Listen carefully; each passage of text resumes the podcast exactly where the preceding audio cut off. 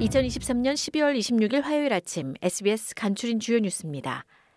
크리스마스 연휴에도 팔레스타인 가자 지구에서는 이스라엘 공습으로 수십 명이 사망한 가운데 이집트가 이스라엘 감옥에 수감된 인질과 팔레스타인 수감자들을 모두 석방하는 가자 휴전안을 제시했습니다. 가자 지구에는 아직도 100명이 넘는 인질들이 억류돼 있습니다.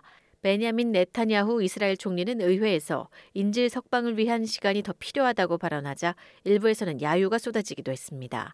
가자 지구에서 이스라엘군을 방문한 네타냐후 총리는 앞으로 하마스에 대한 공세를 강화할 것이라고 밝혔습니다.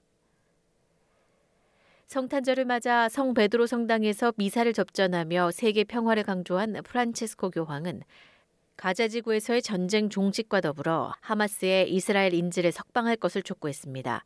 프란치스코 교황은 성탄절 메시지에서 가자 지구에 대한 국제사회 지원을 강조했습니다. 프란치스코 교황입니다. 10월 7일에 끔찍했던 공습 희생자들에 대해 비통하게 생각하며 아직도 인질로 잡혀 있는 이들의 석방을 긴급히 호소합니다. 무고한 민간인 희생자들에 대한 끔찍한 군사작전을 중단할 것을 간청하며 인도적 지원의 개방을 통해 절박한 인도주의적 상황을 해결할 것을 촉구합니다. 폭력과 증오의 부채질이 종식되기를 바랍니다. 그리고 강력한 정치적 의지와 국제사회 지지를 바탕으로 당사국들 간의 진실되고 인내심 있는 대화를 통해 팔레스타인 문제가 해결되기를 기원합니다. 친애하는 형제자매 여러분, 팔레스타인과 이스라엘의 평화를 위해 기도합시다. 뉴사우스웨일즈 전역에 뇌우가 계속될 것으로 예상돼 주 많은 지역에 돌발성 홍수 등 피해가 발생할 위험이 더욱 커지고 있습니다. 퀸슬랜드주는 뇌우를 비롯해 주의 많은 지역의 비 예보와 함께 더 극심한 날씨가 예상됩니다.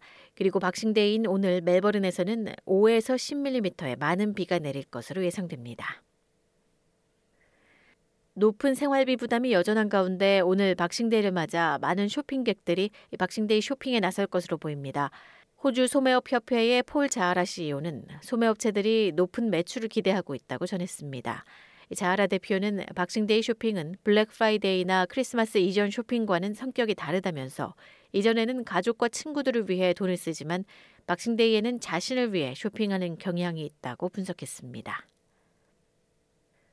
중국에서 발생한 강력한 지진으로 사망자가 149명으로 늘고 2명은 여전히 실종 상태입니다.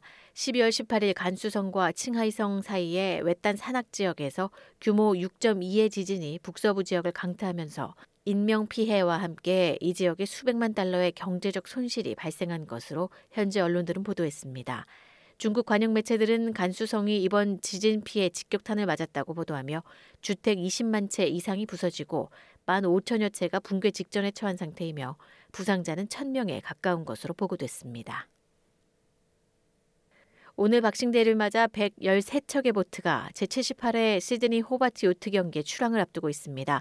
시드니에서 호바트까지 1163km 항해에 나서는 이 요트 경기는 1945년 시작된 이래로 기술과 팀워크, 항해 공학 및 기술을 선보이는 장으로서 대표적인 요트 경기 중 하나로 자리 잡았습니다.